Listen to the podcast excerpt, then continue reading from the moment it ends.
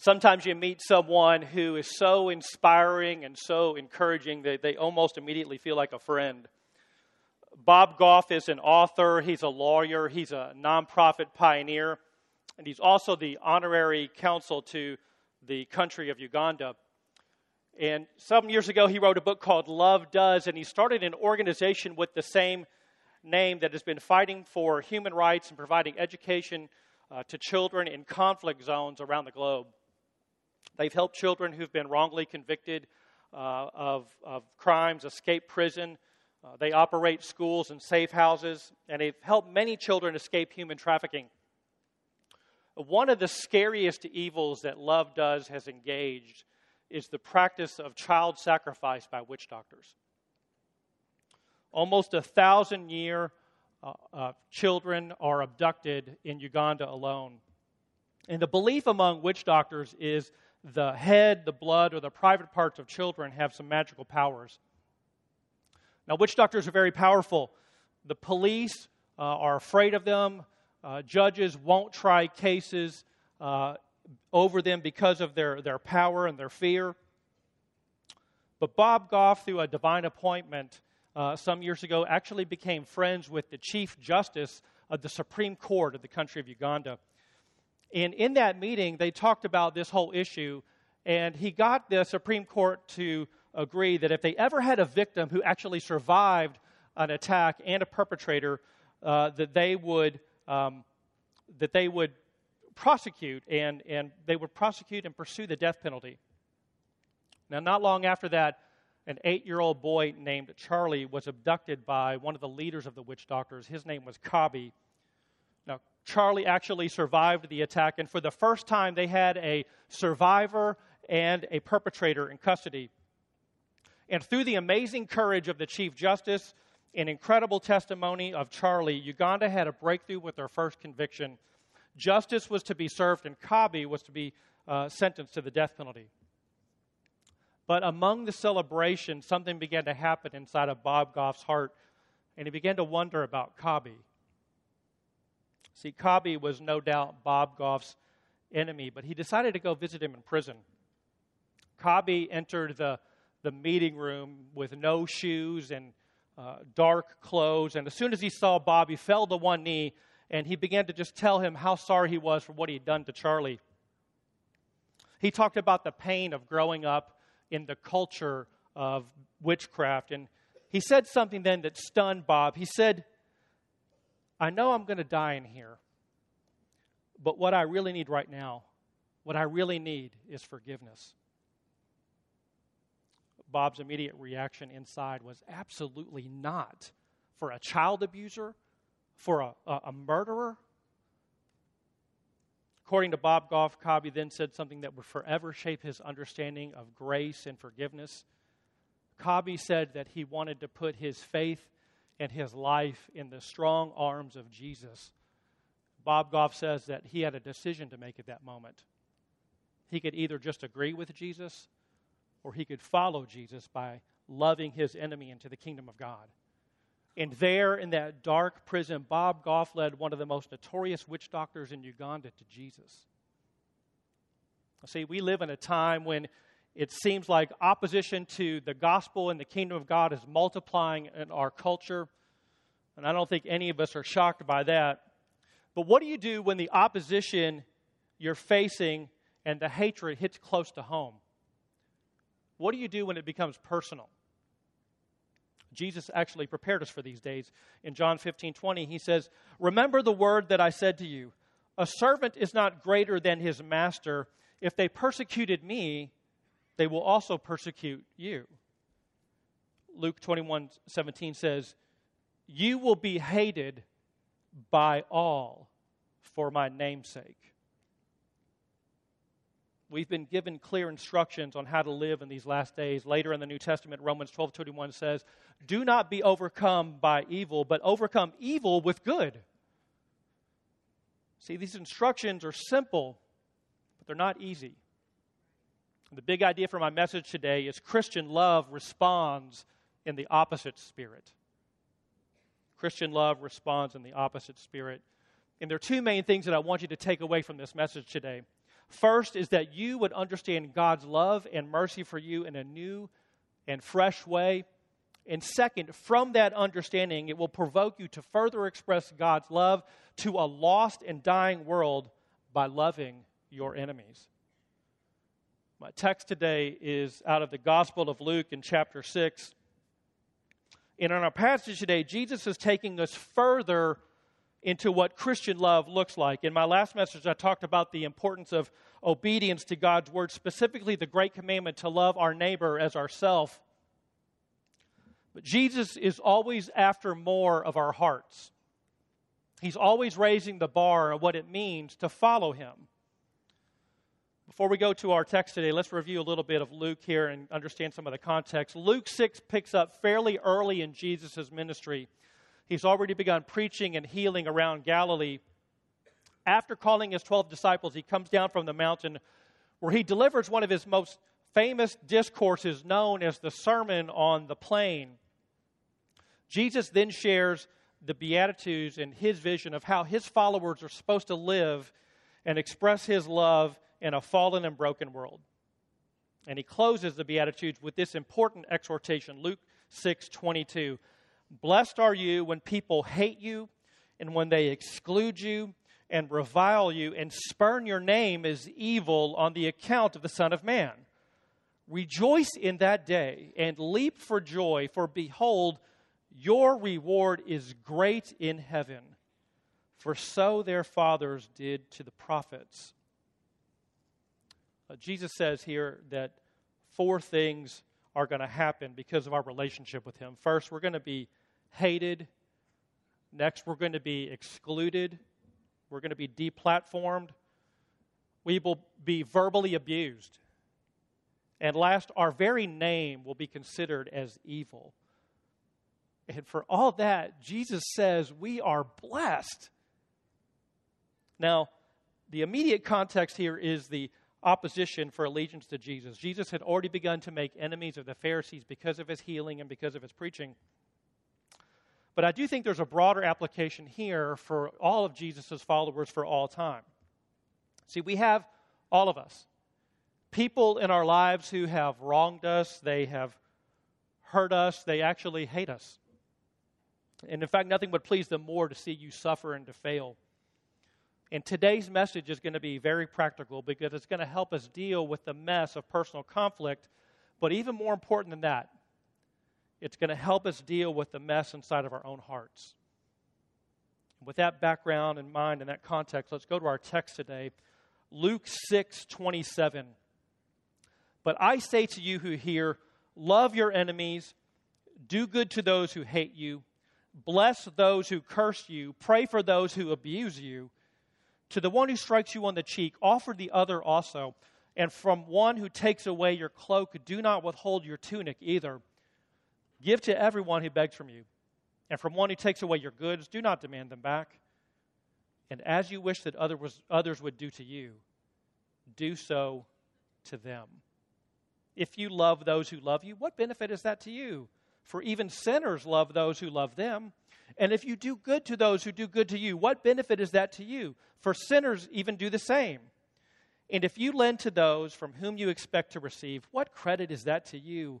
Even sinners lend to sinners to get back the same amount. But love your enemies and do good and lend, expecting nothing in return, and your reward will be great. And you will be sons of the Most High. For he is kind to the ungrateful and the evil. Be merciful, even as your Father is merciful. From this text, I'm going to look at the characteristics of Christian love that responds in the opposite spirit. First, Christian love is costly. Luke 6 27. Here, Jesus begins with a call to those who hear. And the understanding of the word hear is not just the ability to process and recognize sound waves. Jesus is talking about hearing with the intent to respond in obedience. I pray that we are hearers today as we hear this text. Now, the literary structure here is in the form of four exhortations followed by four illustrations. First, Jesus says we're to love our enemies, and this is a general sense, but it's a clear call. But it's important to clarify what Jesus means uh, and the type of love that he's calling for. In, in English, we just have one word uh, for love. So you could say, uh, I love my mom, I love pizza, I love college basketball. And if you say that all in the same sentence, your mom might kind of feel sad because you're equating your love with her for college basketball. I mean, we just have one word. It, it doesn't do justice to the range of emotions, but there were several words for love in Greek.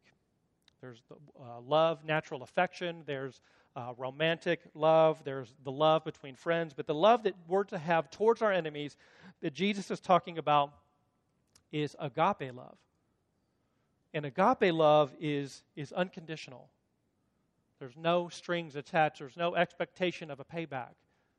It's the kind of love that God expresses towards us.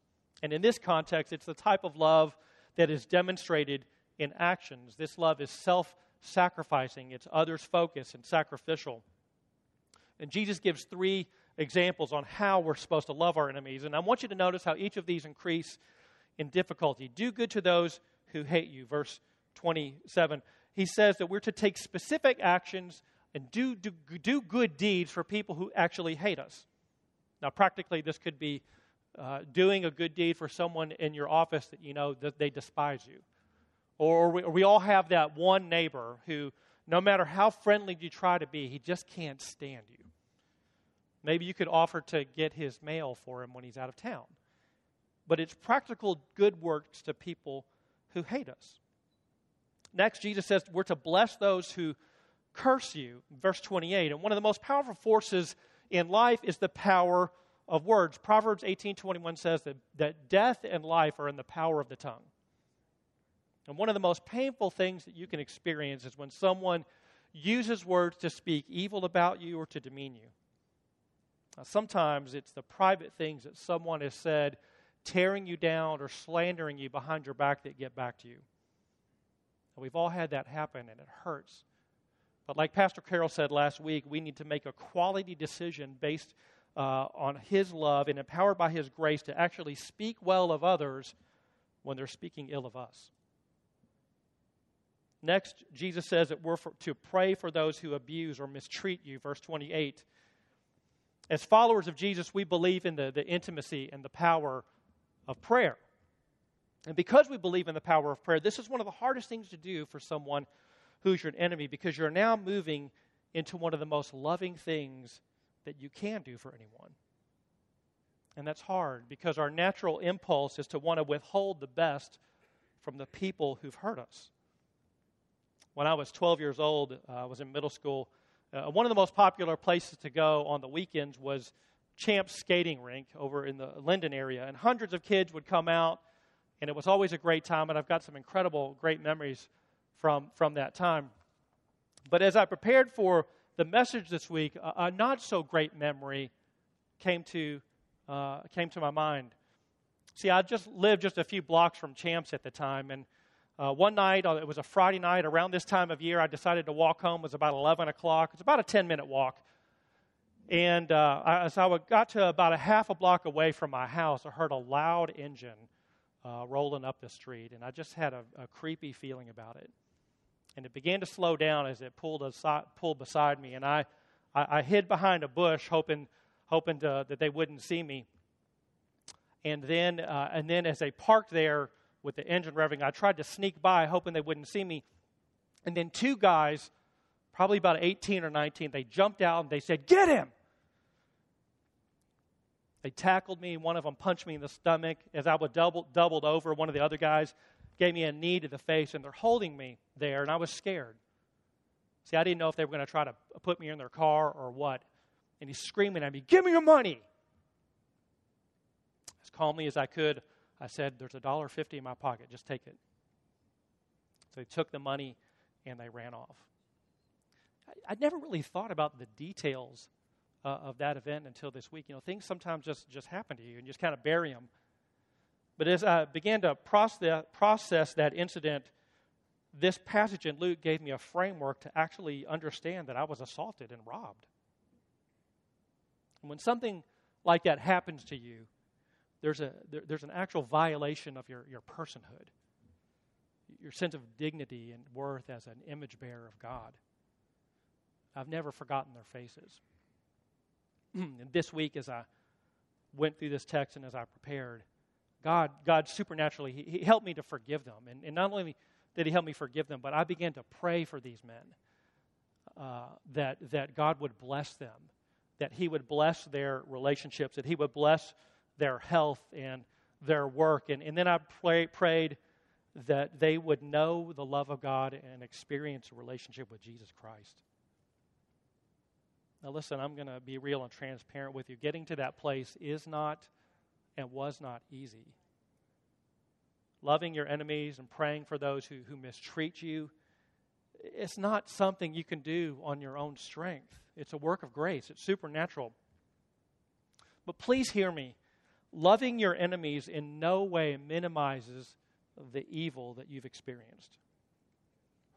I feel maybe there's some here today who've had a, a similar experience of being mistreated, and you need to know that you're not, a, you're not alone.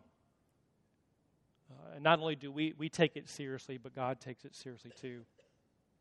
And as followers of Jesus Christ, we are called to lay down our rights and our desire for revenge, trusting that our God also is a God of justice and He does not turn a blind eye to evil. And not only can God heal your pain, but He can help you forgive and He can eventually help you get to the place where you actually pray for those who hurt you. Jesus then gives four illustrations that will sound a little bit odd to modern ears, and it's important when we're interpreting Scripture to try to understand it as the original audience would. Verse 29 says, To the one who strikes you on the cheek, offer the other also. The image here is uh, of a public setting, right? And when there's an argument, there's a, a, a, backhanded slap across the face. It was an insult meant to demean someone in public. And the point that Jesus is making here is not only are we to accept wrongdoing without seeking revenge, we're actually called to turn again and to offer help, even if it means the possibility of being taken advantage of. Next, he says, when they take your cloak, do not withhold your tunic. So the context here is uh, in those days, uh, traveling on the road, it was, it was very, very common to, to experience criminals who were lurking on the highway and, and robbery. And the cloak is, is the outer garment right? It's almost like wearing a, a coat today.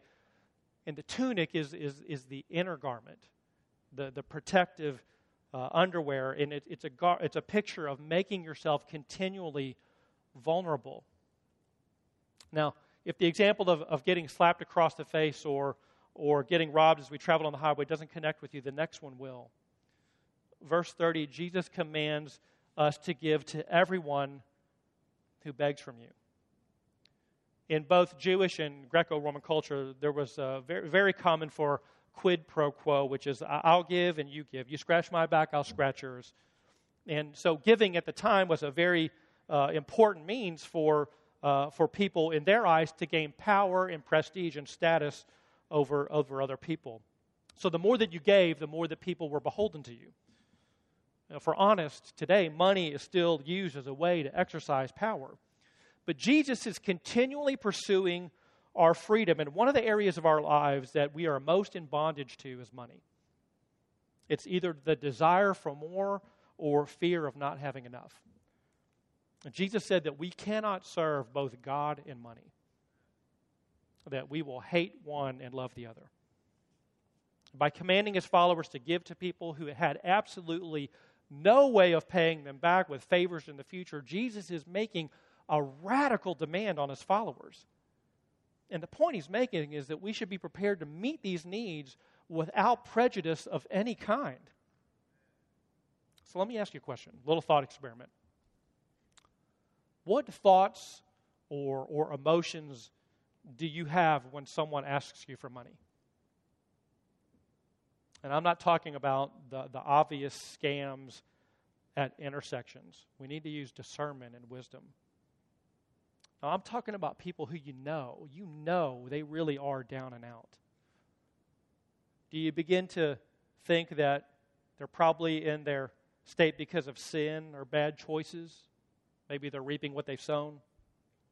In other words, do you think that they deserve it? Or, or maybe you don't want to be taken advantage of because you know they're just going to spend it on drugs and alcohol. Listen, I know those thoughts have crossed my mind. So if you're like me, then this verse is for us.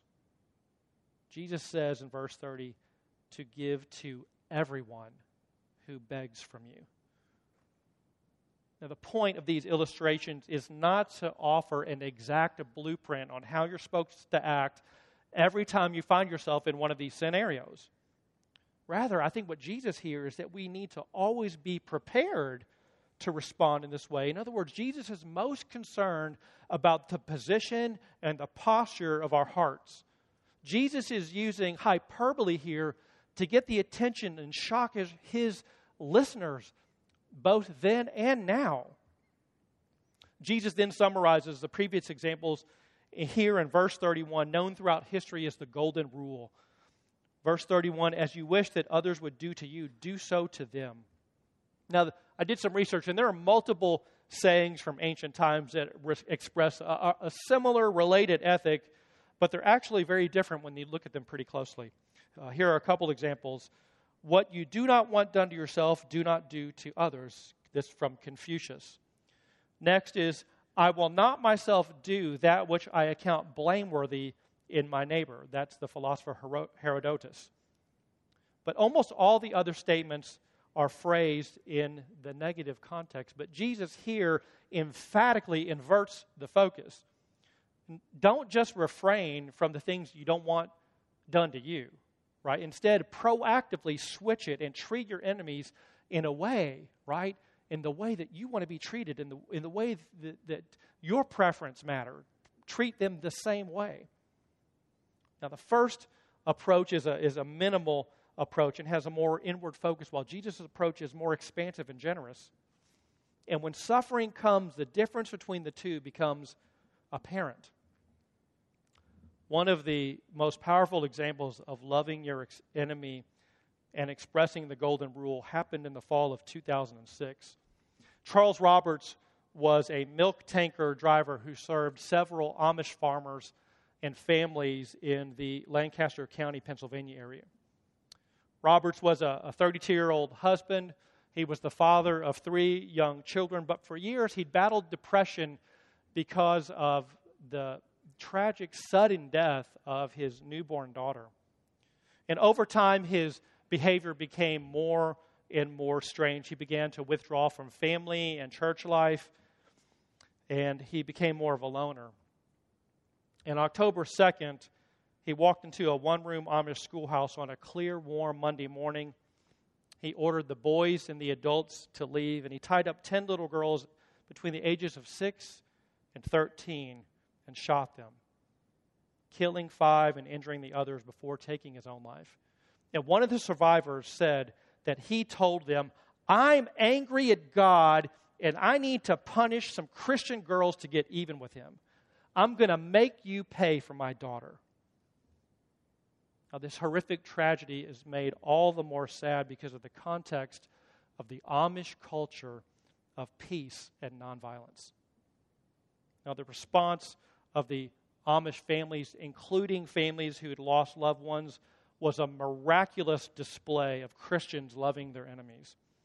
In, in hours after the massacre, as the Amish parents waited in a nearby barn for word on what had happened to their daughters, an Amish man named Henry arrived at the home of Charles Robertson's parents with a message.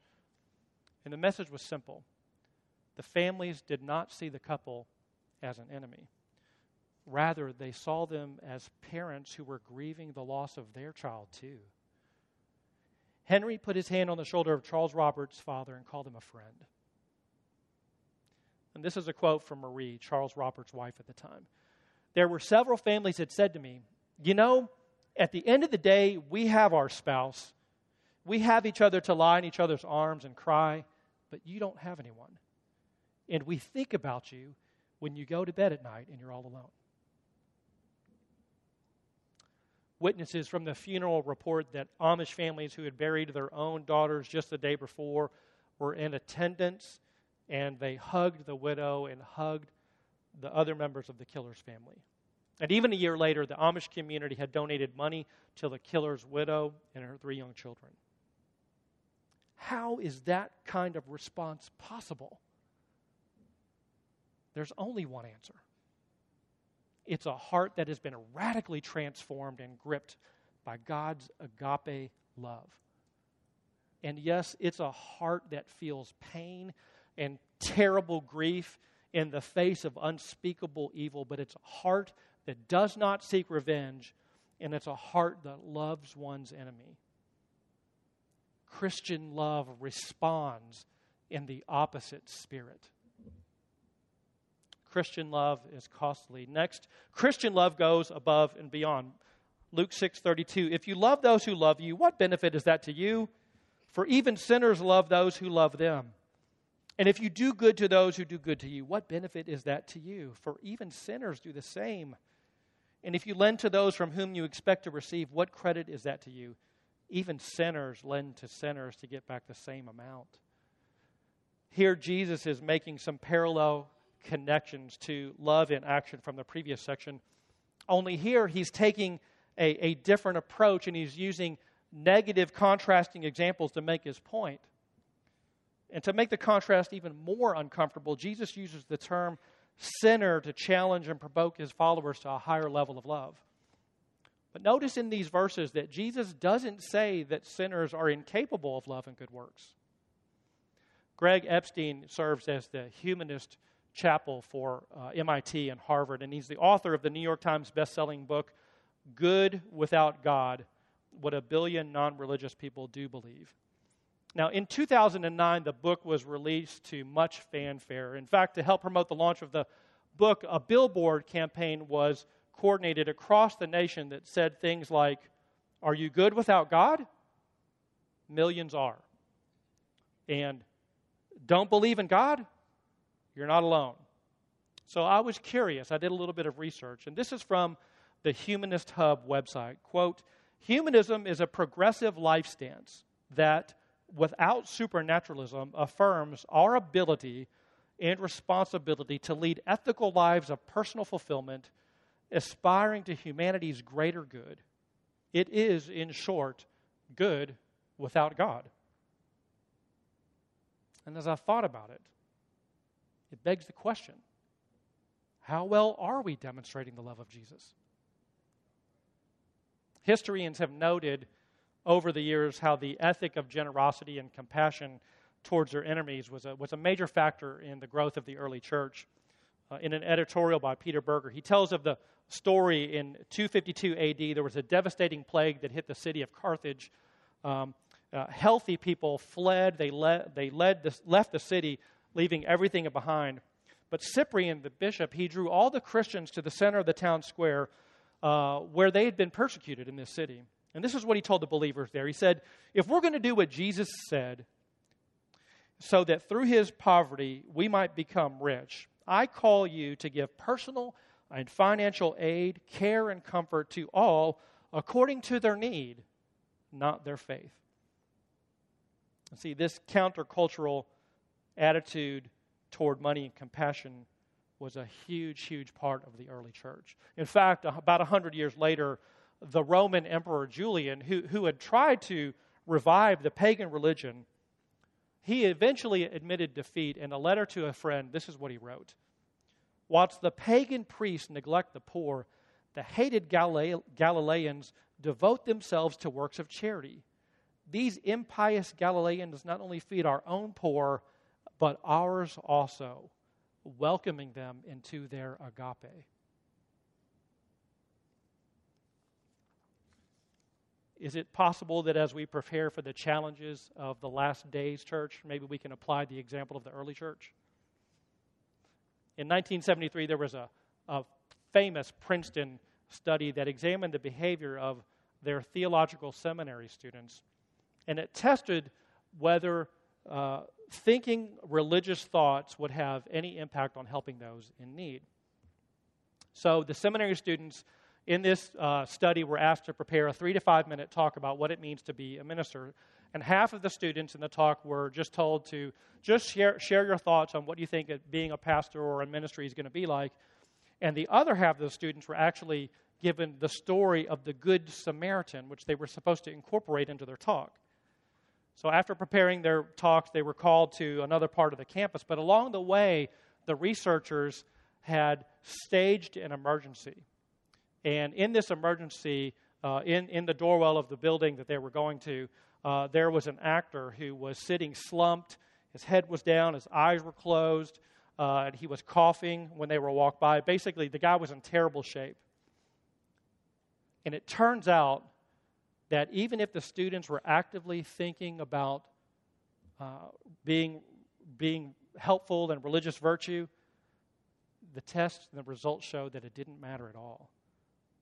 In fact, the researchers noted on several occasions a seminary student going to give his talk on the parable of the Good Samaritan literally stepped over the victim as he hurried on his way. Sometimes we can be so focused on getting from here to there that we miss the opportunities that God puts in our path every day. Well, let's make it personal. Is there someone in your life who needs help that you're stepping over? Is there maybe someone in your life who's gossiped about you that you can speak well of? Maybe God is showing you opportunities to love people who you would consider an enemy. Because Christian love responds in the opposite spirit. And one of the challenges that is that I face personally is when I see friends of mine who are not believers out loving me. And look, it happens. And it's not that they're just more generous with their time or their money. It's a generosity of spirit and affection. And one of the most challenging things about it is they don't seem to have categories for their kindness. I fear that as Christians, we've lost our voice in the world because we've become a people who are known more for what we're against than what we're for. The type of love that Jesus is calling for to love our enemies is costly, it's self sacrificing love. It's the way of the cross. And I think that's what Jesus is after here in verses 32 and 34. He wants us to examine ourselves and see if we're walking in Christian love that goes further than what unbelievers are doing. And if we're only showing love and doing good to others at the lowest common denominator, then we're missing the point. Love and good works that match the level of unbelievers won't stand out, it will just blend in. Christian love is costly. Christian love goes above and beyond. And last, Christian love reflects the Father. Luke 6:35. But love your enemies and do good and lend expecting nothing in return, and your reward will be great and you will be sons or daughters of the most high, for he is kind to the ungrateful and the evil. Be merciful, even as your Father is merciful. Jesus echoes the Beatitudes here by noting that if we're walking in Christian love toward our enemies, then we have a, a big reward waiting for us in heaven. But here in this passage, I think it's important to draw out a clear picture of the gospel and how our motivation to and how our motivation drives us to love our enemies. Several years ago, I was at a conference and one of the main speakers had a great analogy that helped me understand how to get my motivation for good works in the proper order. And he used the analogy of a tree. And in this example, the root of the tree is the gospel, right? It's the fact that we don't save ourselves. It's not what we do, it's about what Jesus has already done. He then went on to say that our, our good works are the fruit of the tree. The fruits are the things that we do out of a loving relationship with and love for God the Father. Ephesians 2 8 through 10 says this For by grace you have been saved through faith, and this is not your own doing, it is the gift of God, not a result of works, so that no one may boast.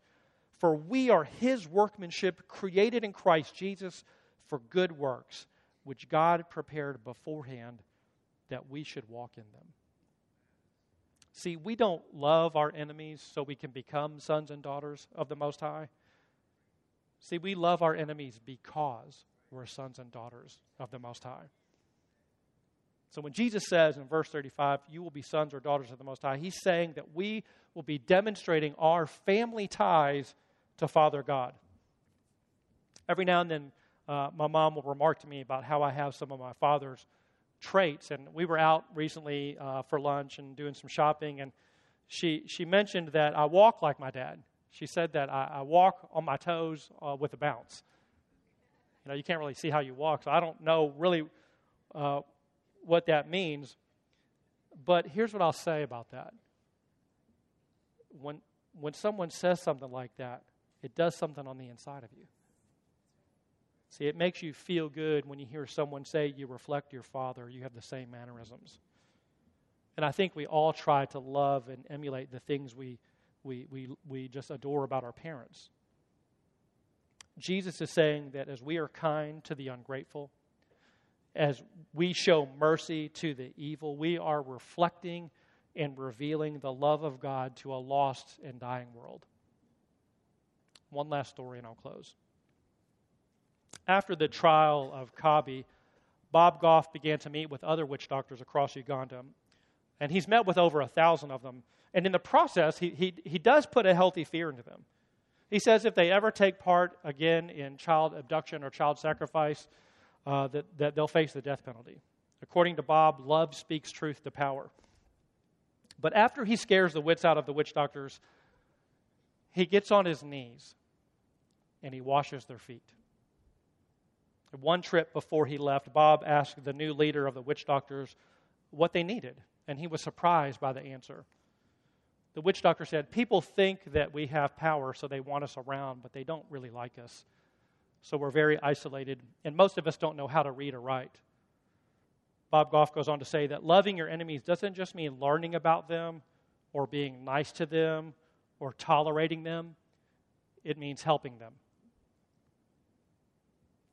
So he started a witch doctor school that teaches them how to read and write. And they have hundreds of students, and they've graduated hundreds more. And get this the only books that they use as textbooks are the Bible and his book, Love Does.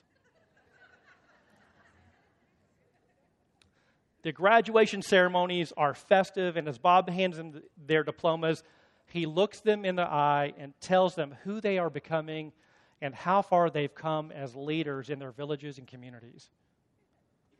See, Christian love that responds in the opposite spirit has the power to transform not just individuals, but entire cultures when we love our enemies. Not long ago, Bob Goff got a call at midnight from two of the witch doctors from the school. They said, A little boy has been abducted by a new witch doctor in town, and he's preparing for a child sacrifice. But we know where he is. Then they ask, Should we go get the child? Bob, now fully awake, he's sta- standing on his bed, he screams, Get the kid! Four hours later, he received a short message, text message from two witch doctors who had done in unthinkable wrongs, but had experienced the power of love and acceptance. The text message said, We rescued the child. He's with his mother. And a moment later, he received a text that simply read, Love does. See, when you've been gripped by that kind of radical love and mercy from the God of the universe, from your Heavenly Father, it will transform you. That's the beauty and the power of Christian love. And that's our story. We used to do unthinkable wrongs, not just to other people made in His image, but against a holy God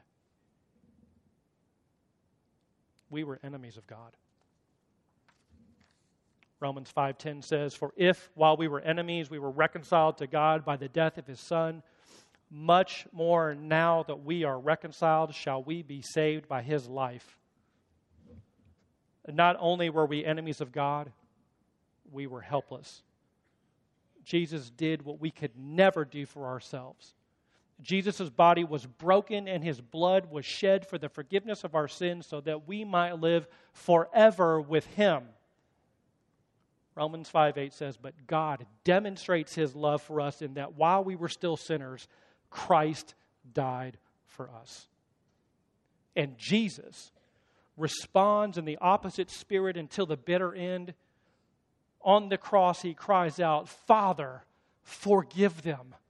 They don't know what they're doing. If you've never experienced the forgiving love of Jesus, you don't have to wait. You've been an enemy of God, you now have an, now have an invitation to eternal life. And today is your day. Because Christian love responds in the opposite spirit.